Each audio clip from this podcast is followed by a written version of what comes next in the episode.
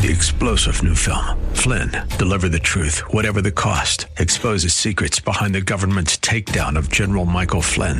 Flynn knew what the intel world had been up to. He ordered the first audit of the use of contractors. This set off alarm bells. He told the truth. He was the most dangerous person for Donald Trump to hire. They had to get rid of Flynn.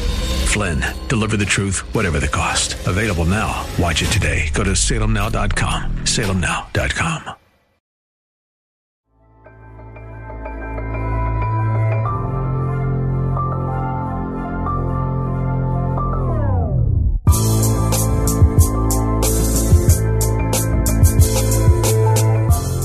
To save the Christian faith, we need to abandon it. Welcome to The Antithesis. My name is Owen Strachan, and I will be your host. I thought about this sentence recently when I read a Christianity Today article entitled Evangelicals Have Four Proposals for Harmonizing Genesis and Evolution. It's by Jay Johnson. It's a book review of a book by a Calvin University professor named Loren Haarsma. We'll get into the article in just a few minutes. But before I do, I want to note at the outset of this humble little podcast that it has often been a part of the church's strategy to promote the Christian faith, to abandon aspects of that faith, to whittle away the problematic parts of Christian doctrine in order to make disciples, so called, of the next generation. And this project frequently takes root in jettisoning the Old Testament from the Christian faith. Numerous figures throughout Christian history have taken this step in their own form. Numerous theologians, so called, have argued that the church needs to effectively set aside the Old Testament from its witness. It's no longer relevant. It no longer gives us the picture of God we need. The basic argument that many different figures in church history have offered is that we once needed the Old Testament, specifically, the Jews once needed the Old Testament. It was a kind of record of their faith but no longer do we need it because it gives us an outmoded picture, an ancient, uh, blood dripping picture of God. There's all sorts of myth baked into it with particular regard to the creation account. And modern individuals, or even just individuals over the course of church history, don't need such myths. We're not Jews any longer. There's a transition to Christ. The faith has broadened to the Gentiles. And so basically, the Old Testament is seen as the historical record of faith of the Jews, and it is not really needed, relevant, or even desired any longer. The original voice along these lines was the heretic Marcion. Marcion separated the God of the Old Testament from Christ and the New Testament vision of God the Father. And this is because Marcion did not believe that God could be wrathful. So, what Marcion effectively did is discarded the Old Testament and then edited heavily the New Testament. So, one of the very first figures in all of church history uh, to teach false teaching was a man who had major, major problems with the Old Testament, and specifically separated the Old Testament God from the New Testament God. This shows us that the Old Testament being in the crosshairs is not a new reality in 2022 with this Christianity Today article and the work of Biologos and other outlets. Uh, William Lane Craig's recent material and book, for example. No, the Old Testament has always been a subject of major controversy and debate, in particular uh, the early chapters of Genesis, as well as the picture of God the Father throughout the Old Testament as wrathful and needing to be appeased by blood atonement. If we fast forward even more than thousands of years uh, to the modern period, we, we hear Adolf Harnack say this about the Old Testament. To reject the Old Testament in the second century would have been a mistake, with which the church, excuse me, correctly opposed. To keep it in the 16th century was a fate from which the church could not escape. But to conserve it in the 19th century, when Harnack is writing, as a canonical doctrine document of Protestantism is the result of a theological and ecclesial paralysis. That is some strong language. What Harnack is saying is that we cannot conserve the Old Testament any longer It is not relevant for us. Instead, we need to lay it aside and privilege the New Testament instead. Friedrich Schleiermacher argued much the same idea. For Schleiermacher, the Old Testament was foreign. So uh, the Old Testament uh, has relevance as a kind of appendix to the New Testament for Schleiermacher. But uh, that's only because Christian preaching depends upon some of the vocabulary and ideas of the Old Testament. Nonetheless, Schleiermacher argued that the Old Testament is not a core part of our faith, it is foreign to us. It is not the basis of our faith. Christianity is a genuinely new faith. Uh, not in the sense that the New Testament gives us the new covenant. We we all know that. Uh, those of us who are born again believers. No, Christianity is divorced from the Old Testament for Schleiermacher. Rudolf Bultmann in the 20th century, Schleiermacher's in the 19th, gives us a similar kind of idea. Bultmann argues that the Old Testament tells us about the Jews and their dealings with God. So the Old Testament gives us effectively the gospel of the Jews, but it is not for the church any longer. The cosmology of the Old Testament, for example, is outmoded, according to Bultmann. The world that is, the vision of the world, the vision of heaven, the world, and then hell that the Old Testament introduces and the New Testament develops does not fit any longer with the thinking and paradigm of modern man. For Bultmann, natural science dictates the agenda, and natural science has shown us, has shown the intelligent man that the universe is a closed system.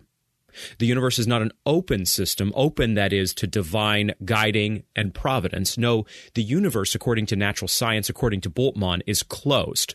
And so you should not look for explanations for why things work the way they do, or even why everything exists in the Old Testament, because that is outmoded cosmology.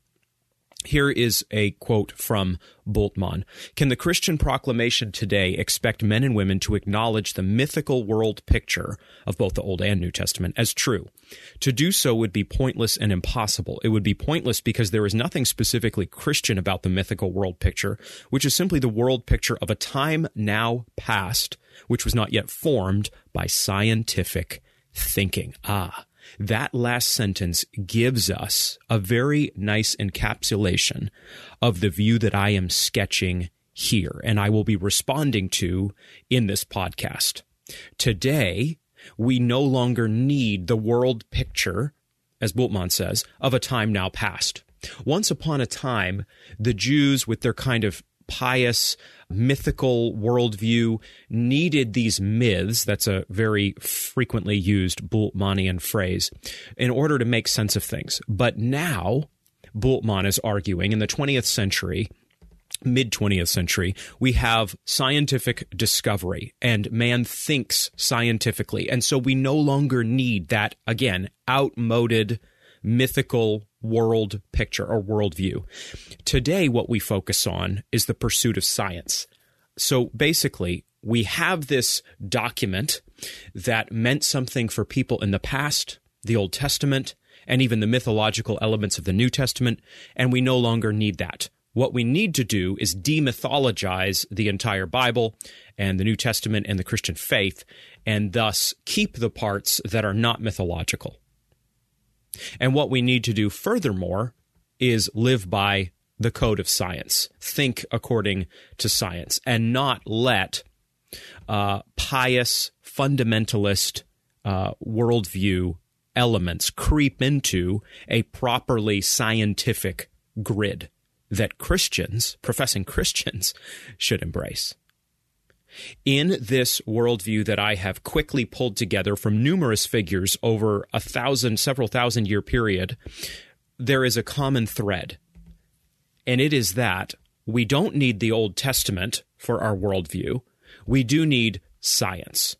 And if we bring this now into 2022, and I engage and now will read from some sections of the article from Jay Johnson for Christianity Today that I referenced a few minutes ago entitled Evangelicals Have Four Proposals for Harmonizing Genesis and Evolution, then we will see that this conviction is alive and well today.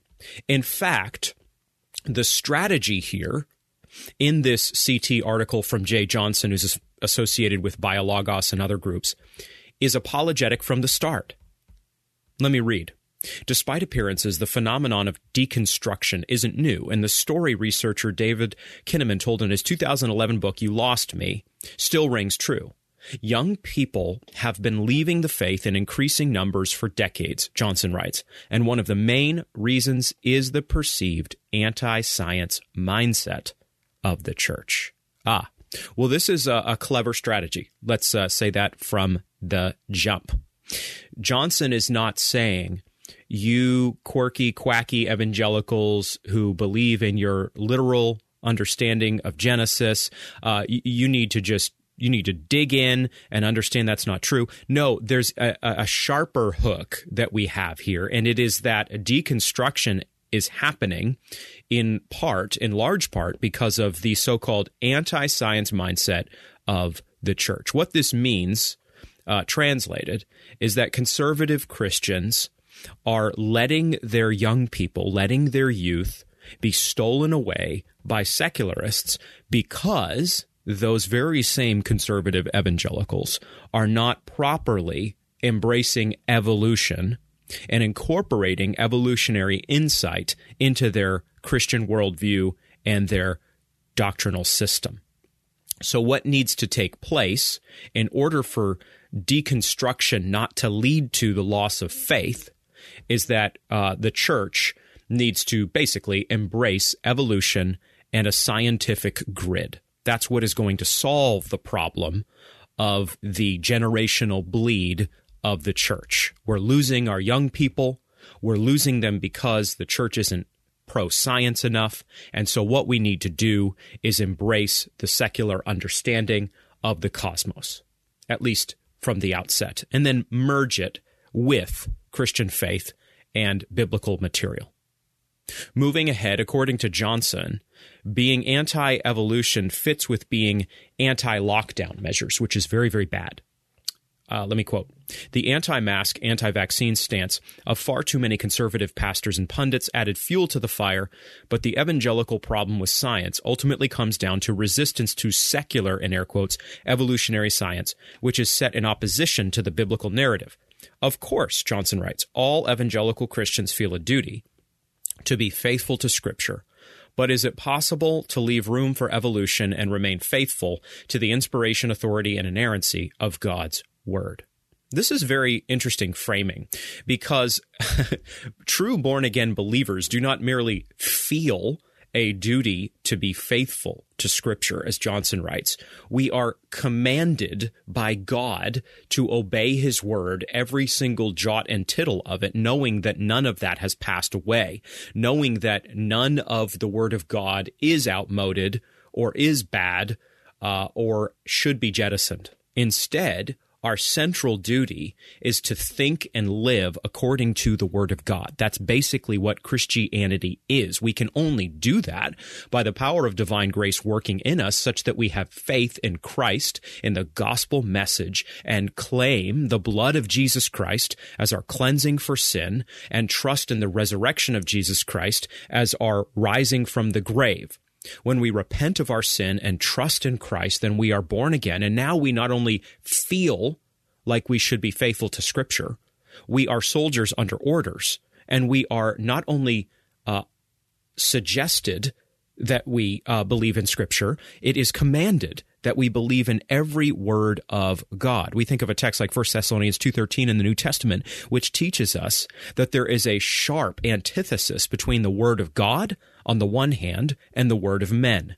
The word of God and the word of men are not quantitatively distinct. It's not that, in other words, according to Paul, the word of God has a lot more truth loaded into it than the word of men. It's not that there's a quantitative difference that is. It's that there's a qualitative difference. The Word of God is fundamentally different from any word man can produce, even very good and helpful words. We're not setting, of course, the word of God in opposition to the word of men in the sense that any word of men that would be spoken is evil. We are saying, though, once more, there is a qualitative difference between the revelation of God, the scripture, and whatever men would say, write, think, and produce. So our quest as Christians, then, all our days, is not to fit our worldview to any secular paradigm, any non Christian paradigm.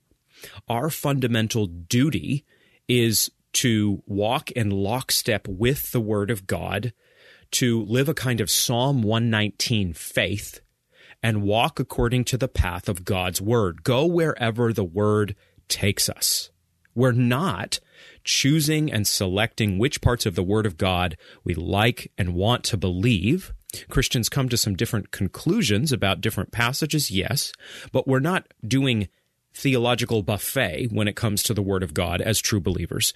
We are seeking to walk, to go, wherever the path of God takes us. It doesn't always take us places that yield a lot of popularity and applause. The Word of God has numerous passages and several doctrines that are going to put us absolutely in conflict with a fallen world. If you don't know that from the outset, though, you are set up not just for trouble, but for disaster.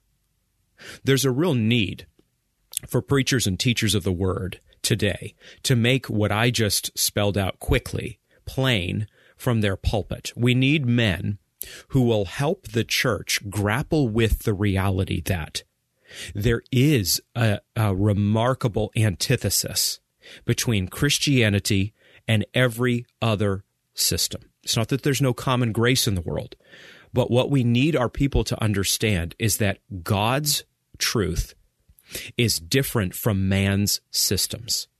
God's truth is absolutely objectively true. Let God be true, therefore, and every man a liar. What this means in practice is that Christianity is true truth, to use Schaeffer's term. We will find unbelievers understanding elements of the truth and even teaching some truths in our world, to be sure. But we must not start from the foundational idea that Christianity is going to frequently harmonize with secular or unbelieving thought. It is often going to conflict sharply with unbelieving thought, depending on where we are and in what era we find ourselves.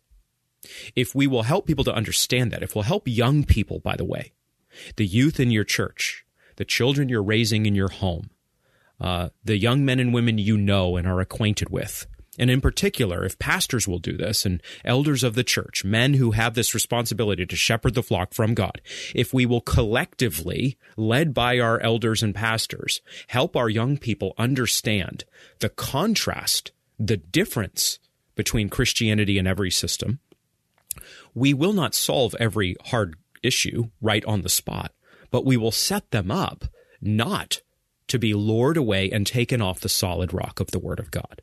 More on that in a few moments. In Johnson's article for CT, he covers the book When Did Sin Begin, mentioned earlier by Loren Haarsma, a Calvin University physics professor. And Haarsma, according to Johnson, gives four options for how we harmonize evolution and original sin. Let me quickly read them so that we put them on the record. The first option God selected Adam and Eve from an existing population to represent all of humanity. Second, God selected Adam and Eve from an existing population to represent humanity, but after being expelled from the garden, their sinfulness was spread to others by culture or genealogy. Third, Adam and Eve aren't literal individuals. Rather, Genesis 2 through 3 is a stylized retelling of many human events compressed into a single archetypal story.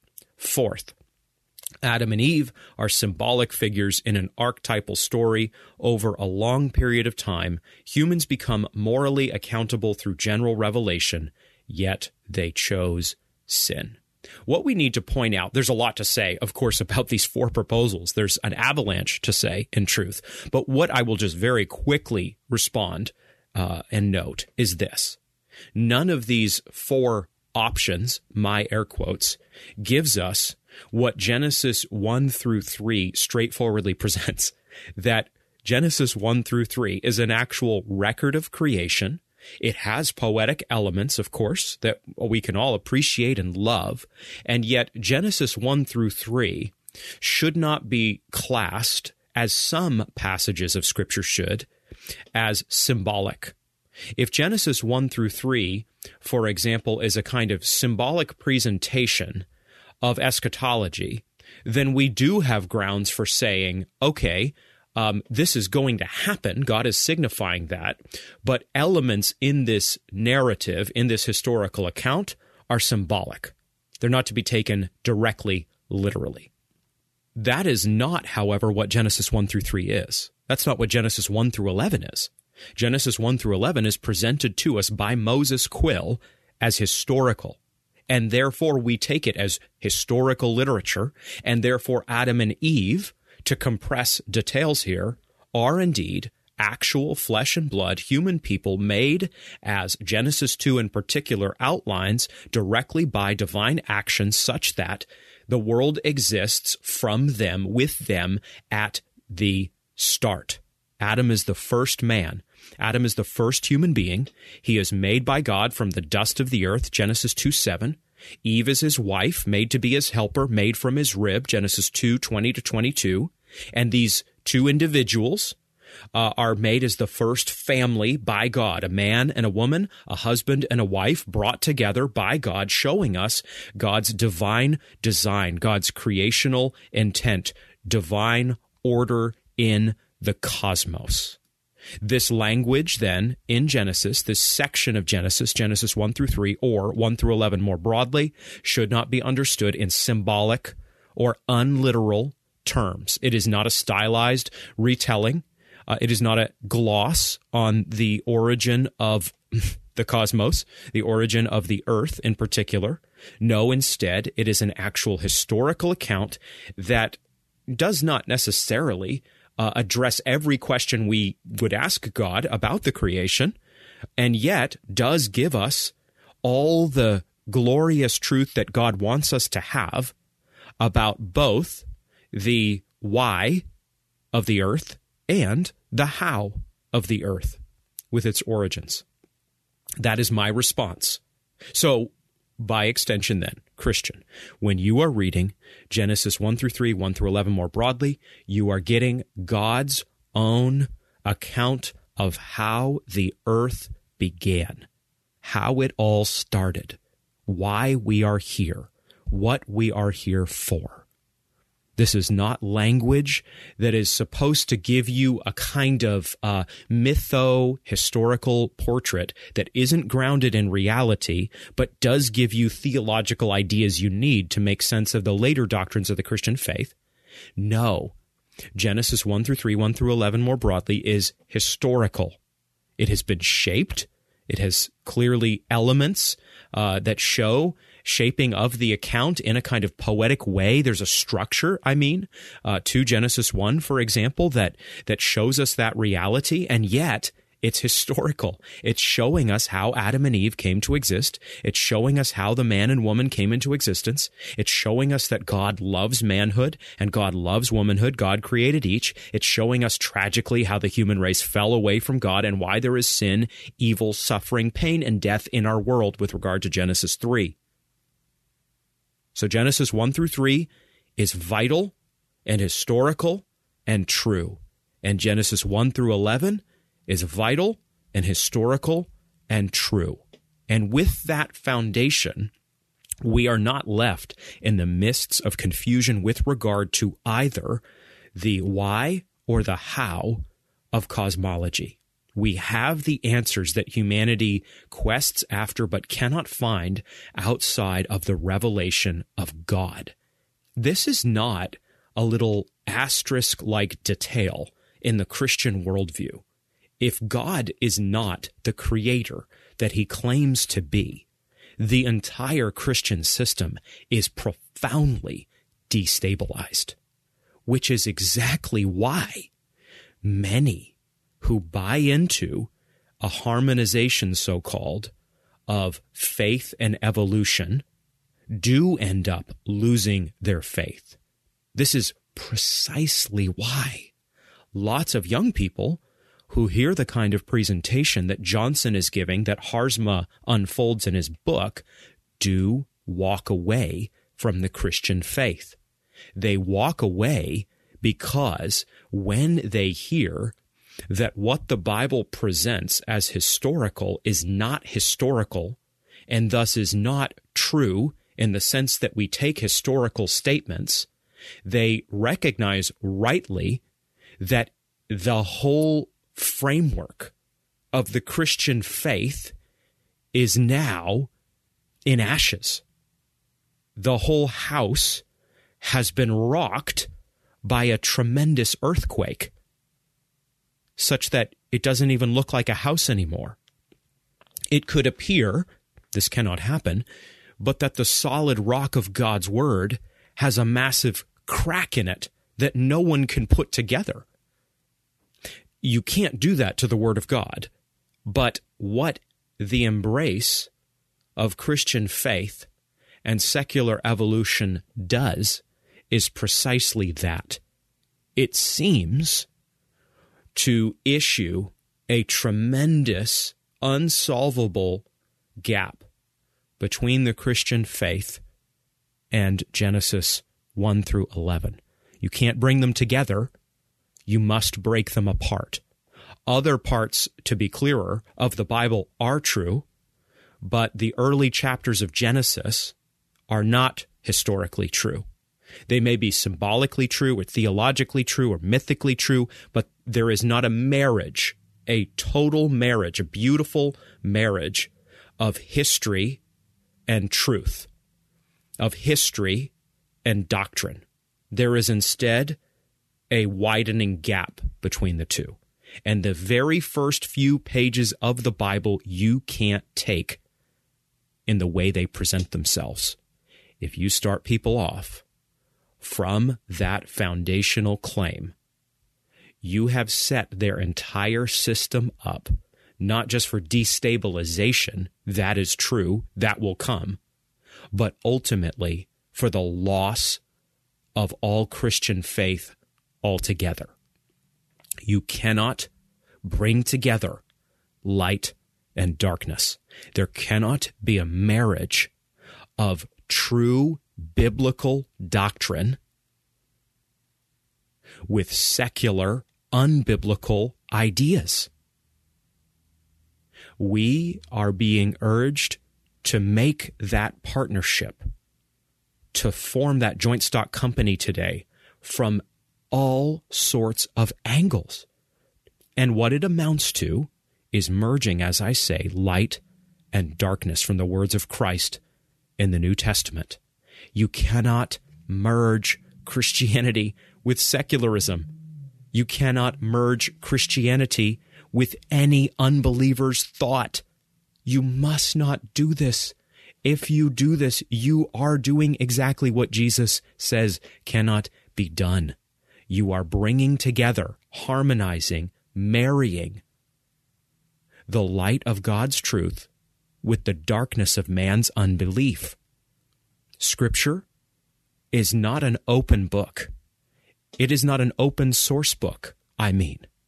It is not a book that is subject to editing. It is not the foundational code, and now we bring in our own code and we merge the two. Scripture is the code. It's everything we need for life and godliness. 2 Peter 1 3. It's everything we need, that is, to form a biblical worldview. There's nothing that we are lacking in Scripture for Zoe life and godliness, Eusebeia. Life and godliness. We have everything we need, everything we could want for a biblical worldview, we already have. God has not left us lacking any truth. God has not invited any unbeliever, however brilliant, to the table and said, Why don't you fill out this portion of the system of Christian doctrine? Because my word didn't cover that sufficiently. So I need you, unbeliever, rank God defying unbeliever, to add your insight to my truth. If you are hearing such a presentation in any area of the Christian system, any area of doctrine, any area of theology, any exegetical place, then you need to have your ears very much perked. You need to ask hard questions and have hard discussion. You need to figure out exactly what is motivating that claim, and then you need to absolutely reject it. You need to not embrace strongholds. In other words, unbelieving ideologies as they press in upon you. 2 Corinthians 10 3 to 6. What does Paul say that he does? He says that he destroys strongholds. S- strongholds means ungodly, unbiblical, unbelieving ideas, systems, views, doctrines you don't make room for them at any point in your Christian walk, in your Christian worldview. You're called to destroy them, not to merge them with your Christian faith. But this is truly, again, in numerous areas today, the temptation of the age, not to reject Christianity outright. That is not Satan's most common present scheme that he is using. Instead, Satan is active in and amongst the church, whispering in many, many ears, not to come out and openly first reject the Christian faith. That will come later, make no mistake, and very publicly at that. No, the first move is to is to cause people to stop destroying strongholds and start embracing them.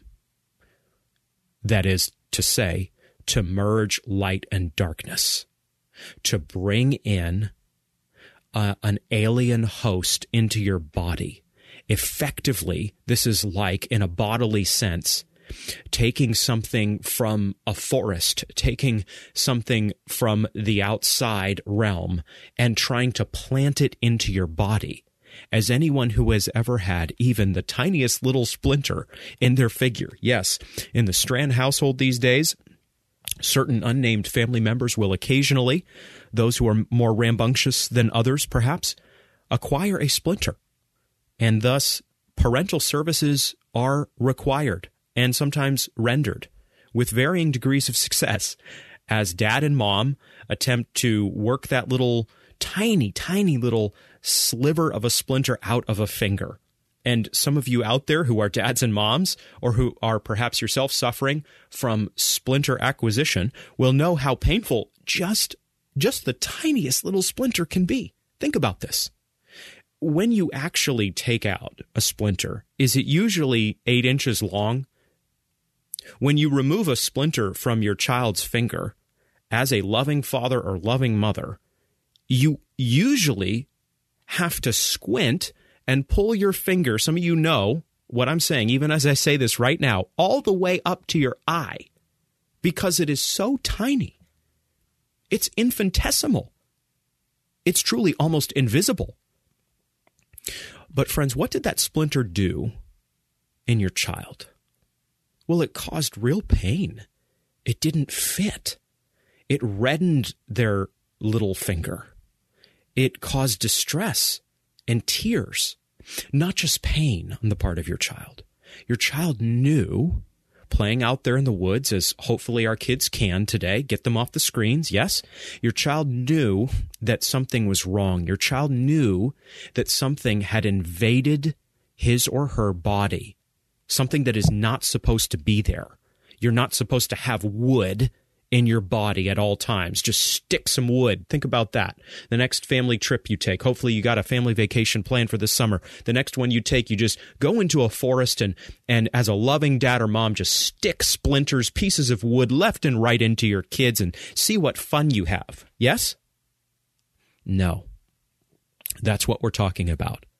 That's what happens when you embrace ungodly systems and ideas, even just one.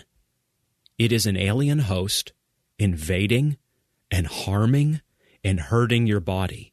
And there is a real sense for the true believer, I mean, for the true Christian, not the fake one, not the one who's just professing faith, the one who is truly converted, knows instinctually in a kind of shock and alarm sense that something is wrong.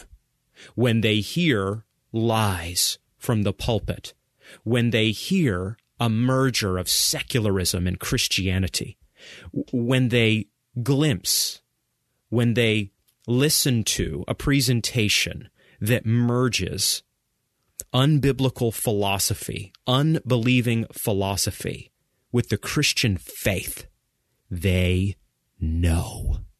They know a host, something outside is puncturing the skin of their faith. They know something is wrong. I'm not talking necessarily about trained theologians. In most cases, those aren't the people I'm thinking of here. I'm thinking of people who, over the last couple years in particular, have written me in different social media platforms, which I very much struggle to check and stay up on, messages that indicate that they have heard in lots of different areas secular ideas being brought into the church from the pulpit, from teachers, from theologians, from books, and they know it's wrong. And they don't necessarily have all the training and the vocabulary and the system to counter these unbelieving strongholds that are trying through satanic energy to take them captive. But they do know something is off, and they do feel a sense of shock and alarm and distress. And they're right to, because this is Satan's most common scheme today, and the devil is seeking to pull many away from the truth. Do you understand that Satan is trying to push you off the solid rock of the Word of God? Do you know that Satan is trying to do this every single day you live? He is not just trying to do it with little eight year olds. He is not only trying to do it with 16 year olds or 21 year olds. He is trying to do it with you if you are 29, 35, 43, 52, 65, 79, 88, and 106. Satan is trying to do this to everyone at all times, in all places, in all situations. He wants you to leave the solid rock of the Word of God. He wants you to merge light and darkness. He is working every angle on the church right now. I can't see him, but I can see his handiwork, and you can too. And you know that the central challenge of the age is to resist the merging of the Christian faith with unbelief. And God give us men who will stand against this. God give us elders and pastors who will speak against this. And then God give us men and women who will raise their kil- their children, excuse me, to resist this. And then God give us generations in the church who will know the truth, who will recognize when their skin is being punctured by lies, and who will seek as quickly as they can to get the tweezers and remove that painful little splinter from the flesh. If they do not, what happens to a splinter? Well, what happens with a particularly bad one is it doesn't just sit there and cause you some discomfort. It can ultimately fester it could ultimately have such bad consequences that you could even lose a limb. You could even die from this kind of tiny little problem. So let's take these matters seriously. Back to Johnson. Johnson argues in a somewhat confusing passage that sin is not transmitted, as he says, through genes or by genealogy, Instead, sin is transmitted through culture. Let me read from the CT article in question by Jay Johnson. Lines on a family tree with regard to sin don't make a person a sinner. On the other hand, the method of cultural transfer is obvious. The fruit eaten in the the fruit eaten in the garden, excuse me, was from the tree of the knowledge of good and evil. knowledge is learned or learned, not inherited in the genes or by genealogy. Passing down knowledge from one generation to the next is virtually the definition of culture. This is left opaque in Johnson's review of Haarsma, Haarsma's book for CT. But what is being said here uh, equates to, amounts to, a changing of our understanding of the transmission of sin from one that is inherited, sin being inherited by every person in Adam, passed down from Adam to every successive generation, to an understanding of sin in which we learn sin, we understand sin, we know what sin is by learning it, not by inheriting it in the genes or by genealogy. And so this is a tweaking of our understanding of the transfer of sinfulness. This equates to arguing that sin is passed down through culture, not through the generations. This is very problematic. For example, if you think through federal headship, the federal headship of Adam, and then the federal headship of Christ, which I affirm, but you have to understand, as I have said numerous times, even on just this humble little episode, that theology does not come to you, whether from the Bible itself or whether from anyone else, in terms of isolated little pieces. It always comes to you in systems. So if you tweak one area of the system, you are tweaking other areas of the system. And what I mean here is that if you do not hold to a historical Adam, who sins against God in a real historical fall in Genesis 3 1 through 13, then what you're going to have to do is exactly what Johnson does in this article, this review, and you're going to have to tweak your doctrine of sin such that sin is not inherited. It's not an inherited natural condition, uh, a very nature in the human person, every single human person. No, instead, it is learned by knowledge. You tweak one area of the system, other ripple effects will follow. Well, we have considered numerous elements of uh, Johnson's proposal. Even if you never read this article that I have engaged here on this episode, uh, even if you don't read anything Jay Johnson writes or Loren Haarsma writes, even if you have no engagement with Calvin University or something like this, you should know that this is absolutely live ammo today. This is a tremendously important matter theologically, spiritually, and apologetically for Christians. The doctrine of creation from the Word of God is under unremitting assault today. And this doctrine is the very first doctrine Scripture presents. In truth, Genesis 1, for example, is giving us multiple doctrines at once. It is telling us that God is real and God exists and God is the ruler and God is the creator. And we're getting this through revelation. So multiple doctrines are entwined even in Genesis 1. Again, doctrines are systems. And yet, we need to note that the, in terms of the first historical accounts of Scripture, what we're getting is the doctrine of creation, not the doctrine of salvation first or last things first. These things are all connected, but we are first getting the doctrine of origins. And so we need to know four things in conclusion to this episode. First, we need to know, we need to just put it on record. You need to believe this as a Christian. Genesis 1 through 11 is not myth, it is history. Genesis 1 through 11 gives us a real historical account of the earliest years of the created order that God makes.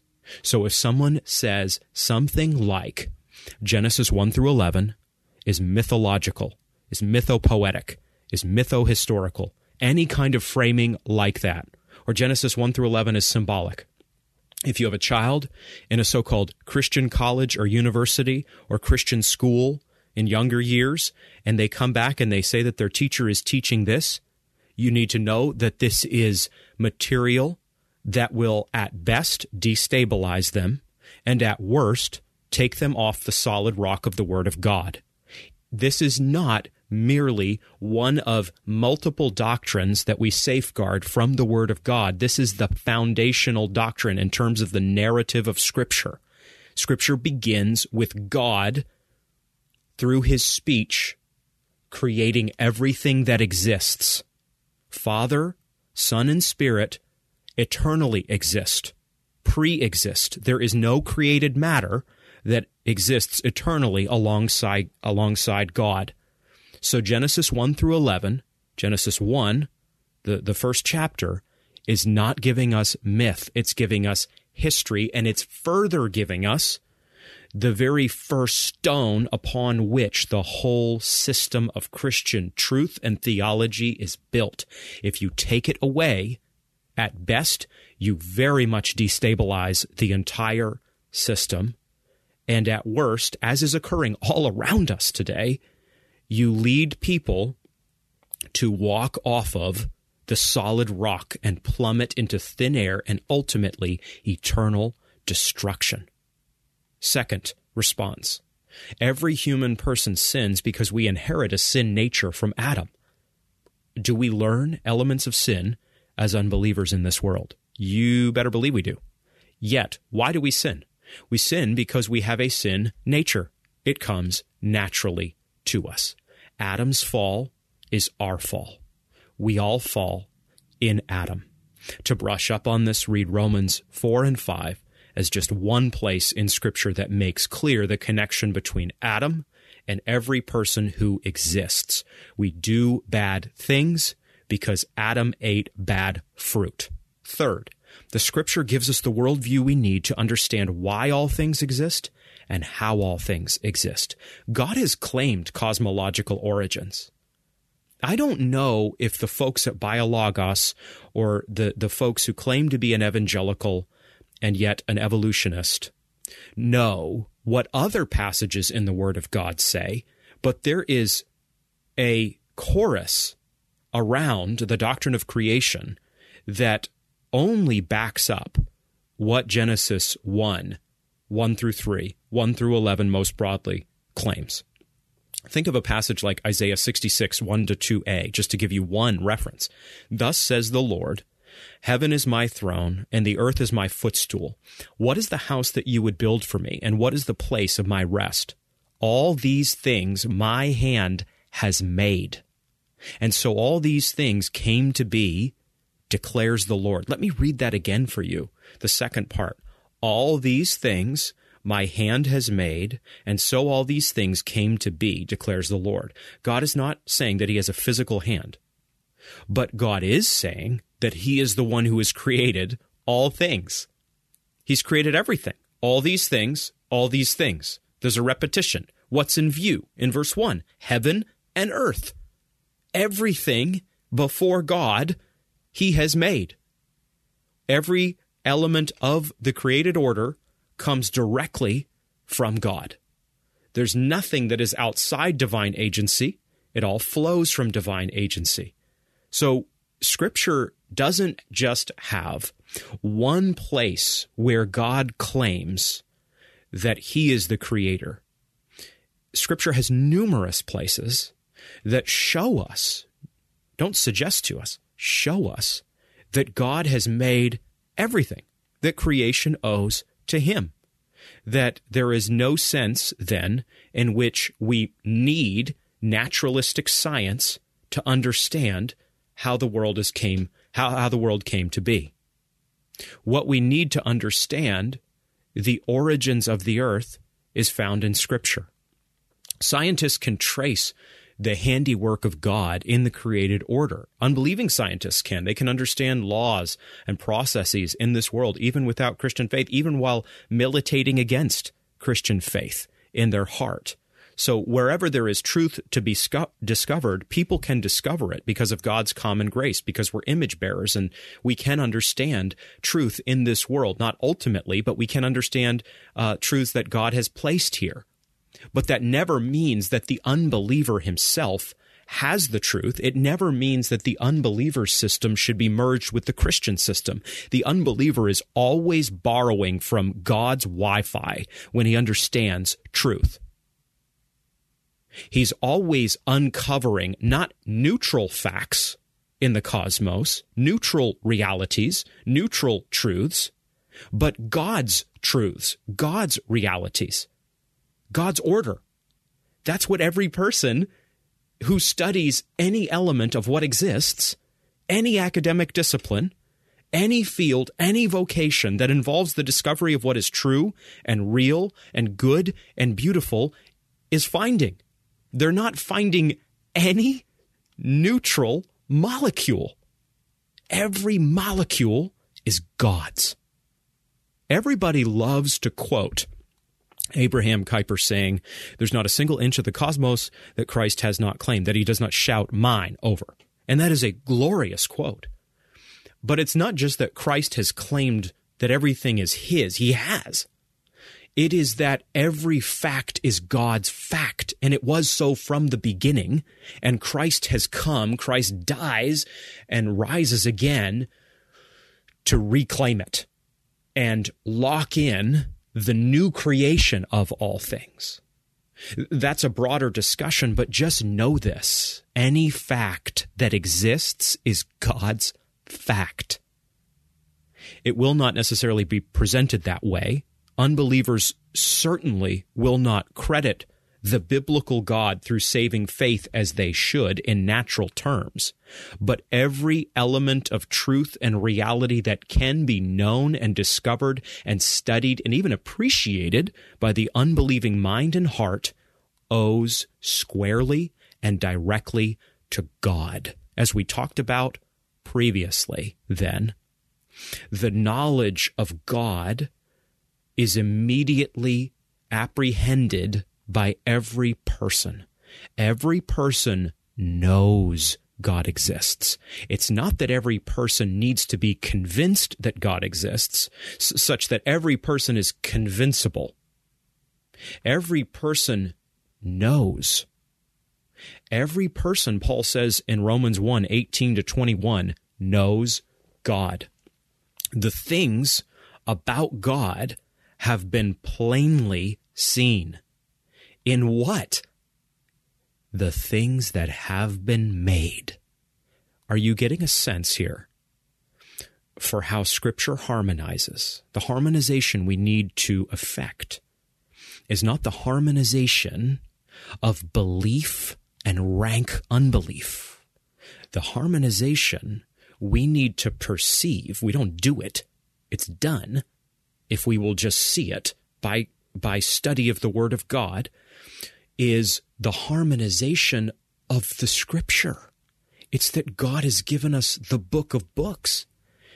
It's that Romans 1 tells us that the creation is not in any sense naturalistic.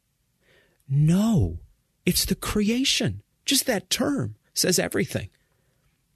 Creation then witnesses to everyone of the eternal power and divine nature of God.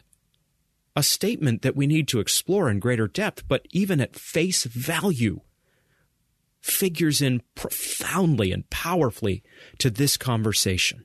When you are seeing the created order, when you are living in the created order, even if you can't see, you already have immediate awareness that God is real that you are just a little bitty speck of dust made by God for his glory.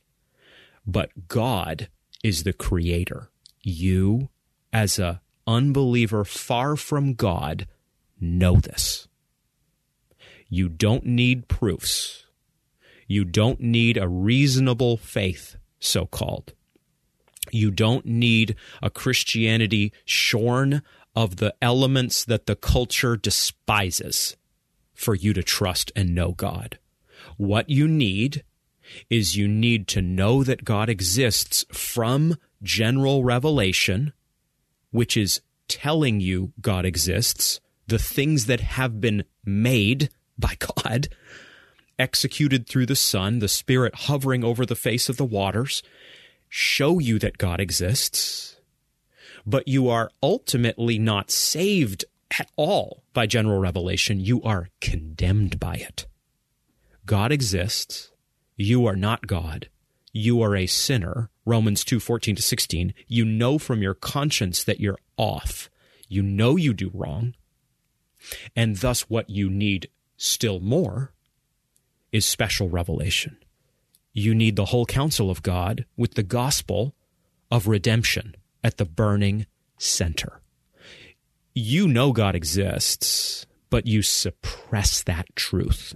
You're not confused.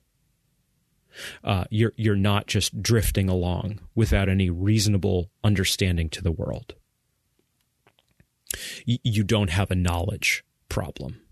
You have a suppression problem. And what you need ultimately is the special revelation of God in the Word. You need the gospel. You need the good news.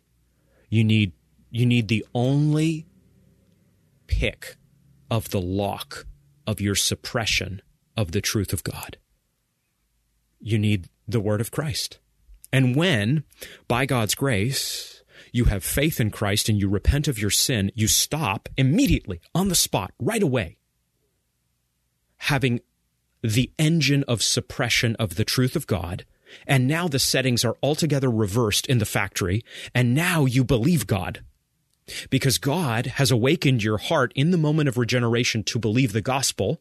And now everything reverses and that which you have seen clearly, you now embrace and you don't see the created order as a secular place that speaks to naturalistic origins with no designer at the outset. No, now you see all creation, to use Calvin's glorious phrase, as the theater of God's glory. And now you understand that every fact is God's fact. Every truth is God's truth. Every element of order owes to God. It's God's. Everything is God's. Satan owns nothing. He's only renting. God owns everything. And that helps you as a believer live unto God for his glory, employing every aspect of your heart, mind, soul, strength in treasuring God all your days, whatever vocation and calling he has given you, such that you, unlike the unbeliever, pay homage to the God who owns everything, who created everything. You see, that last sentence matters. God doesn't own everything if he didn't create everything. But if he did create everything, he owns everything. If you don't accept biblical creation, you have no grounds by which to claim that God owns everything. And you have just cut your little dinghy off from the three masted ship of God's truth. And you now drift in an endless ocean of confusion. Fourth and finally, this proposal that I have tracked throughout this podcast from Jay Johnson via Haarsma is not the solution. It is the problem. This is a great, short approach that shows us from Christianity today, tragically, I say this with no happiness or glee, not the way to preserve your faith, but the way to begin losing it. We do not fundamentally need to harmonize the biblical worldview with a secular worldview at any point. Unbelievers will see truth. And when they do, we can recognize that we are seeing truth together. Unbelievers use our same vocabulary. Unbelievers can even teach us truth in terms of kids in a school or something like this, at least historically. But when, for example, in Acts 17, 16 to 34, the Apostle Paul references uh, non Christian voices, he is not saying, with regard to Pindar or others, go and read all their works and you will find real, deep exploration of truth that you can then take back and harmonize with the Christian faith. No, what Paul is saying is that that poet understood one of God's facts it's not at all wrong, therefore, for us to quote an unbeliever who is seeing something true. Paul does it in Acts 17. But Paul is not there saying, oh, okay, let's open this up. Um, I'm going to bring the Christian faith to the table, and then I'm going to go over to this pagan thinker, and I'm going to explore his body of thought and bring into the Christian faith what he has that is good, because he has a whole system that I can now incorporate, even though it's not biblical, with mine. No, Paul is saying this thinker, this voice, he understood one of God's facts, one of the facts that God owns. By the way, God owns all facts. And so I'm going to cite him because your own poet reinforces my worldview. Paul isn't harmonizing Christianity with paganism. Paul is saying even the pagans uh, imperfectly, inconsistently know something of the truth of God. Don't harmonize the biblical worldview with the secular worldview in any area. Don't just do that in 15 out of 18 areas. Do that in 1064 of 1064 areas. Do not harmonize the biblical worldview with the secular worldview. Instead, find more confidence in the word, not less. This is the solution to ramp up your confidence in the word, not to give in to your doubt. Deconstruction is not the way forward. Deconstruction, as it is commonly called, is not going to increase and strengthen your faith. I know some of the writers are clever and funny and learned, but know this. If you follow them, they will lead you off the solid rock. And furthermore, as we wrap up here, you must not try to save the faith by abandoning the faith. You must never think that you will keep the next generation secure in their Christian commitment if you take away elements of Christianity from them, from that commitment. That is not the way to preserve the faith. That is expressly the way to abandon the faith. If you take away the very first doctrine that the narrative of Scripture gives us, the record of Scripture presents, you are at best profoundly destabilizing those who hear you, and you are at worst as the devil seeks them out and flies upon them as they sit under unsound doctrine, leading them fully and finally away from God into the fires of eternal judgment. Friends, the stakes are high. The stakes are eternal. There are only two paths. There is the broad path of destruction, which tracks with man's reason. And then there is the narrow path, which is led by, illuminated by the revelation of God. There is the Word. The Word is a lamp to our feet and a light to our path. The Word gives us every spotlight along the narrow way. The Word and the Word alone gives you what you need to make it through the wilds and mayhem of this wicked order and pass through the fires and make it out of the valley of the shadow of death and get all the way to the gates of glory, where, by virtue of the Spirit's work in you, the grace of God that has gotten you there, guarded you, as First Peter says, you will then not praise yourself, but you will give God much glory, even as you hear, Well done, good and faithful servant, from the one who made all things and the one who will very soon remake all things.